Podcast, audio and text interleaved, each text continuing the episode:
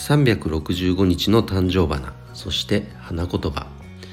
11月25日。今日の誕生花は胡蝶蘭。